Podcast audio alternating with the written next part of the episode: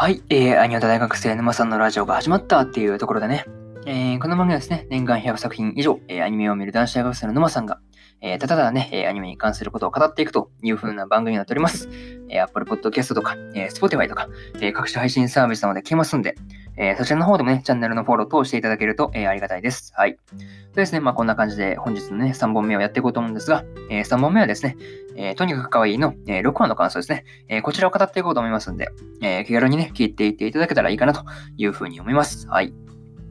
まあそうですね。まあ目次というか、うん、構成といたしましては、え、あらすじを言って、で、感想の一つ目である、え、部屋の狭さ。二つ目が二人の思い出を残そう。三つ目が新婚旅行を兼ねて挨拶に。で、最後にという、まあ、感じのパートで締めさせてもらおうかなというふうに思いますんで、えー、よろしくお願いします。はい。で、まあまあ、普通に気軽に切っていっていただけたらいいかなというふうに思いますんで、まずね、あらすじから入っていこうと思います。はい。新婚生活に夢中で、まだ両親に結婚の報告をしていないことに気がついた NASA。電話で簡単に報告を済ませようとする NASA に、司は両親と会って挨拶をしたいと告げる。照れくささを隠しきれない NASA だったが、2人は NASA の両親が住む奈良へと向かうことにすると。というね、まあ、公式サイトからの引用です。ここからね、順次感想になるんですけど、まずね、一つ目ですね。一つ目が部屋の狭部屋の狭さと噛みましたね。部屋の狭さというところなんですが、ですね。えー、NASA はね、その部屋がね、狭いためにダブルベッドを置くことができずにですね、できないというところで、まあ、とりあえずね、まあ、引っ越しを考えてたんですけど、まあ、ただね、あの、部屋が狭いことそのものを、あの、司がね、あの、気にしているという感じではなくてですね、あのむしろね、あの、NASA を近くに、身近にね、感じられるからというふうなことをそうそうそう言ってたんで、まあ、これにはさすがにね、NASA もあの照れて赤面というところだったんですけど、まあ、これは本当に司がいいお嫁さんすぎるなというふうなことを、えー、思ったりしました。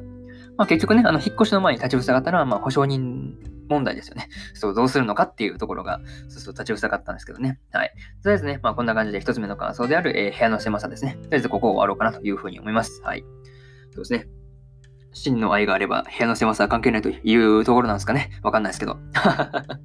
ですね。またそうですね。ここで一つ目の感想で、えー、次、二つ目ですね。二つ目は、えー、二人の思い出を残そうというところになるんですが、えー、NASA の両親へのね、あの結婚の報告がまだだというところからですね、あの NASA の実家のあるですね、えー、奈良へ行くことになったんですけど、奈良へ行こうというところになったんですけど、まあね、あらすじにもあった通りだったんですけど、まあ、ここはね、そうそうそう。まあ、その前にね、あの、塚さんの提案で、あの、カメラをね、あの、買ったりしてたんですけどね。で、何のためにそのカメラを買ったのかっていうところで、あの、NASA との日々のあの思い出を積み重ねていきたいというものでした。いい、いい、こういうね、エピソードいいよね。そうそうそうそう。まあね、あのカメラの購入をですね、あの NASA はね、そう、司を様々なね、あの角度からね、あの、まあ、まるでモデルでも撮ってんのかっていうぐらいにね、バシャバシャバシャってあっちこっちからね、あの撮ってたんですけど、いやーもうこういうね、なかなかそうだな。まあ確かにね、いい絵になってるから、そう、撮りたくなるのはすごいわかるのにね。そうそうそうそう。まあね、その後にね、まあそう、司が撮ったね、あの、千葉知った目をした NASA の写真がね、あの、思い出の1枚目というところになったのは、まあ、なかなか面白かったですね。はい。そう。あの、司の、あの、可愛い司のね、あの写真ではなく、そう、NASA の一番知った目をした NASA がね、あの写真をこうやってバーって振って乾かしてるところをね、撮るっていう、これが1枚目という、なかなかそう、シュールなね、感じだった。シュールというか、なんか滑稽だなというようなことを思ったりしました。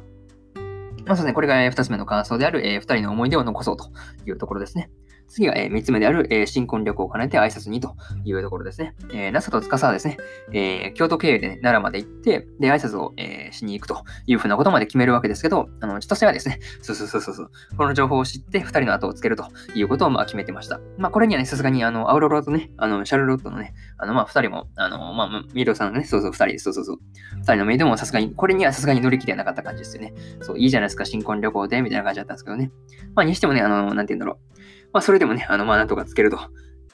いうふうなことを、まあ、千歳が、まあ、言い切ったことで、まあ、つけることになってしまったわけですが、まあ、そうですね、にしても、あの、なんていうんだろう、深夜バスで行ったわけですけど、まあね、サービスエリアでのね、あの、NASA と司のね、まあ、雰囲気にはなんか、そう、なんていうんだろう、混ざってる雰囲気がもうかん、なんか、いい夫婦って感じで、そう、よかったな、というふうなことをそう思ったりしました。うん、なんか、ああいう感じいいよねっていうのを思ったりはしましたね。はい。とりあえず、これがそうですね、三つ目の感想である、えー、新婚旅行を兼ねて挨拶にというところですね。で、まあ次、最後になるんですけど、えー、今回は引っ越しのね、えー、話と、えー、NASA の両親への結婚の報告をしに行こうというところで、まあまあ、そんな感じのまあ話だったんですけど、まあ次回は多分ね、あの、京都と奈良の観光のなんかその辺を挟みながら、まあ両親に挨拶を済ませる。前半多分京都と奈良のあの観光で、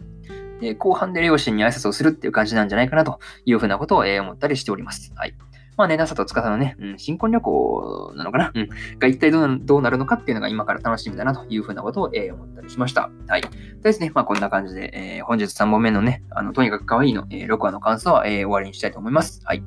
で、そうですね、1話から5話の感想はですね、えー、過去の放送でも語っておりますので、よかったらね、あの、そちらの方でも、えそしてそちらの方でもじゃなくて、そちらの方も、えー、合わせて聞いていただけたらいいかなというふうに思います。はい。で、今日はね、他にも、えー、2本撮っておりまして、えー、君と僕の最後の戦場、あるいは世界が始まる聖戦の、えー、第5話の感想と、えー、くまくまくまベアの、えー、5話の感想ですね、えー、こちらを語っておりますので、あのよかったらね、あのそちらの方も、えー、そうですね、聞いていただけたら、もう見たよっていう方は聞いてみてはいかがでしょうか。はい。ですね。で、まあ今日のね、あの20時半からですね、えー、スタンド FM というアプリでですね、あのライブ配信の方をいたしますんで、よかったらね、あのそちらの方も、えー、参加というかね、まあ、のぞきにね、来ていただけたらいいかなというふうに思いますんで、思いますので、えー、そうですね、お待ちしております。はい。